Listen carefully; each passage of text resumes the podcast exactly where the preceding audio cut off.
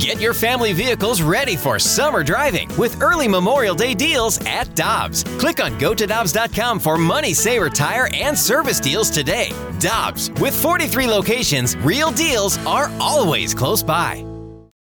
You ready? Showtime. On May 3rd, summer starts with The Fall Guy. Let's do it later. Let's drink a spicy margarita. Make some bad decisions. Yes! Audiences are falling in love with the most entertaining film of the year. Fall Guy. Fall Guy. Fall Guy. That's what the poster said. See Ryan Gosling and Emily Blunt in the movie critics say exists to make you happy. Trying to make it out? Nope. Because I don't either. It's not what I'm into right now. What are you into? Talking. Yeah. The Fall Guy. Only in theaters May 3rd. Rated PG-13. Every Friday at this time, we talk to our buddy Jay Delsing, who has Golf with Jay Delsing Sunday mornings at 9 to 10 here on 101 ESPN. Jay, good morning. How you doing? I'm doing well. Good morning, and Brooke, welcome to the party. Yeah, thank you, Jay. Yeah, I don't know if you know what you're in for, but you're going to be great. Boy's going to love having you. Yes, I'm super excited. It's going to be great. We're looking forward to it. Hey, Jay, I want to start with this because I've always heard from people in the industry that Ricky Fowler is like the nicest guy in the world, and he had such a bad run. And he's finished top 20 in his last four events. He's at a top 5. He's at a top 11. He's 5th right now, tied for 5th at Bay Hill. I really like seeing a guy that is at least perceived as being a really good guy bounce back, and it doesn't happen all the time. Not everybody gets their game back. No, it doesn't, and he is a great guy. He is one of those few that will stand out there and shine until there are no more kids, no more autograph seekers around. And what's really interesting about what Ricky did is that he broke up with Butch, which, typically speaking, guys, when that relationship gets fractured with a coach, it's done.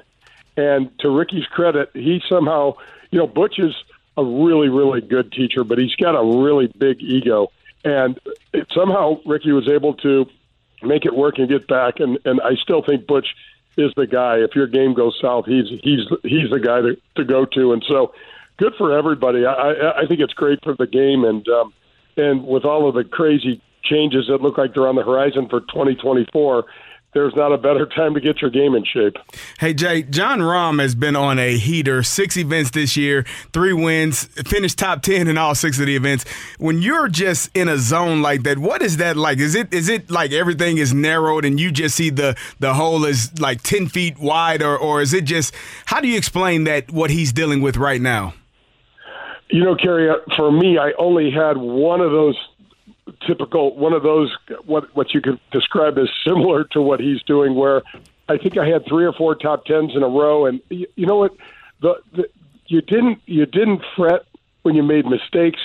You'd pull a putt and it would still go in. You'd push one, it would go in. You'd get these bounces. I don't know if you watched him play at the Genesis in LA, but he hit a 3-wood from about 250 yards that flew into the bleachers on a par 5 17th and bounced off of the stands, through the rough, and around a bunker and about 3 feet from the hole.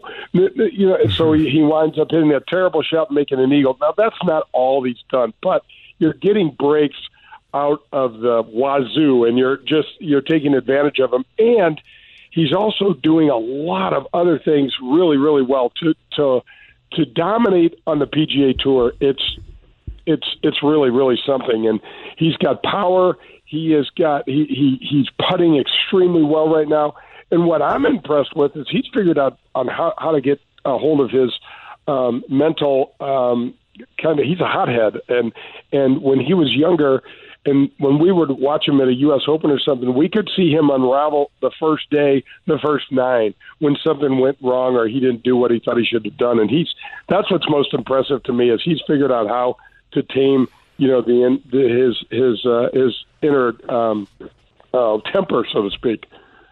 Well, Jay, you talked about the changes that are coming on the horizon, and I'm guessing that you're alluding to the fact that the PGA Tour is kind of solidifying its new turf structure. And it does seem like it's very similar to Liv Golf and what they have going on, especially with the cut line and also reducing the field size to, 120, 160 to like 70 to 80. What are your thoughts on changing that? Yeah, I guess I understand it. The thing, and listen, I'm not a Greg Norman fan with what he's done with Liv, and I actually got to play several rounds with him and things like that. And I'm just not the biggest fan.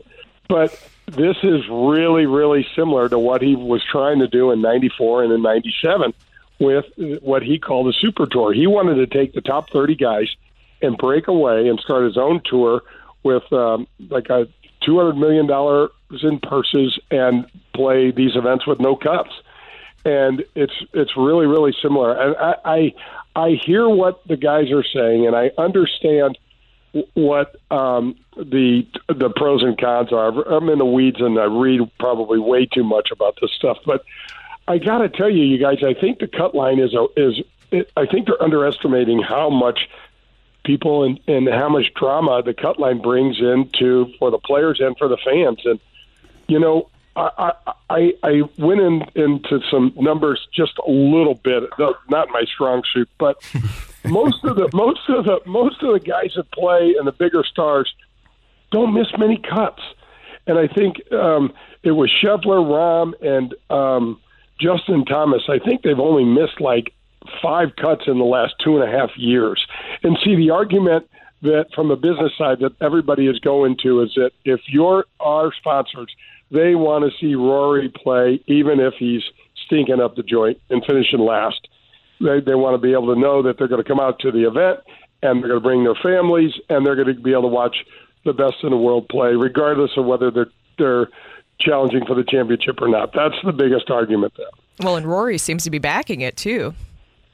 Oh, but Brooke, why wouldn't you? I mean, my gosh, this is going to put just millions of dollars in the top players' pockets from a selfish standpoint. And I just think, you know, last week's field at the Honda Classic was lousy. It was a lousy field. Jack Nicklaus and Barbara Nicklaus, they do so much for that area and the play yellow and things like that. But the finish was phenomenal with Chris Kirk and Eric Cole and watching them kind of go back and forth and hitting balls in the water and still, you know, managing to stay in there and hang in there. So there was a lot of drama regardless of who it is. But there's no question. And Randy, you're such a great historian. For whatever reason, the game of golf loves to have a dominant force. When Jack was on top, when Arnold was on top, and when Tiger's on top, it just thrives. And I'm not really sure why, but that's what they're looking to do. Yeah, and I don't think it's a villain thing. I think it's more of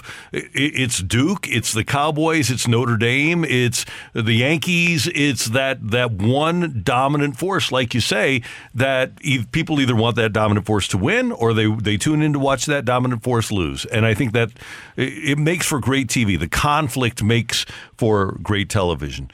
Jay, by the way, I want you to touch on the fact that Liv Golf originally was paying all the travel expenses for their golfers, and now they've backed off of that. By next year, they aren't going to pay travel expenses. On the PGA Tour, you have to pay your own way anyway, right? But that was a promise that Liv Golf made to the golfers, and now they've taken that away.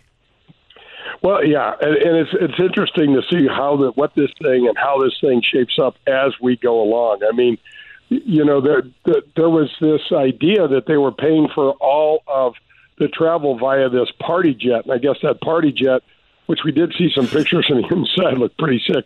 That only happened once. And so I'm not really sure. That's the biggest, my biggest complaint about this thing is everything Norman does is murky. Like, what's really happening? We don't know if Charles Howe won $4 million down in Mexico or if that's against his draw. We really don't know yet. And so everybody is acting like they did, but you know, once some of the lawsuits make them open their books and get down to what's really happening, I think it'll shed some light on a lot of things. Hey, Jay, when I first started playing golf, I had to readjust everything that I knew about sports in my stance. I'm normally standing, knees bent, good base. Which sport translates best to playing golf? Is it hockey? Is it baseball? Football, obviously, is vastly different in how we stand. Which sport do you think translates best to playing golf? Bro, you got the short end of the stick, and football is not even on the spectrum. You have way too much muscle, man. You need to swap that. Remember what Whitey used to say? He goes, the guys need to hang around me a little bit, eat a hot dog and drink a beer. We got to get some fat on them. You got to get flexible. Flexibility is the biggest thing, and I think it's the hockey players because, first of all, the balance that they have is so incredible. They play this game on ice at such speeds. Their hand-eye coordination is off the charts, and I'd say the hockey players have the biggest advantage. Now, the baseball swing is eerily similar to what we do with our lower body, where you load up your backside. So if you're a right-handed golfer, you load up your right hip, and then you turn, and that turn and that lower body turn carry, that leads the swing. Mm-hmm. And that's what really, if you watch a hockey player shoot a slap shot or even a wrist shot, their lower body is what gives them the torque and gives them all the power and snap and speed. And that's what you see these young guys do. They twitch and turn so fast. The club comes in later, and it's got almost like a whip-like effect, you guys, and it comes in with tremendous amount of speed, and I still just cannot believe how far these guys are hitting the ball. It's awesome to watch. It's crazy. Hey, Jay, who do you have on your show on Sunday? You know, the last Sunday of each month where we do a live show from Wild Crush. And so Jay Williamson was kind enough to stop by. So we talked. We were two old, broken down golfers just complaining about a whole lot of things like Liv and about the schedule and things like that. Because have you guys watched Full Swing at all yet? Yes, it's a terrific documentary, isn't it? It really is. But, Randy, where's my private jet? That's a great question. Where is it? What tour is that? I was like, wait a second. That wasn't the tour. I didn't see any Red Roof Inn and spas that I stayed at. I didn't see any of that on there. Well, at least we know that JT and Jordan, they have to share one. I mean, they're like, and it's not bad because we have a 40-minute drive, a flight for the practice round. I'm like, somebody kill me. I was like, you guys, what are you talking about, man? That's brutal. Yeah, well, that's where I knew I shouldn't even watch. Hey, we're looking forward to tuning in on Sunday morning. Always good to talk to you, Jay. Thanks so much. We appreciate it. Have a great day, guys. Thank you. You too. Good luck, Brooke. Thank you. Jay Delsing on 101 ESPN.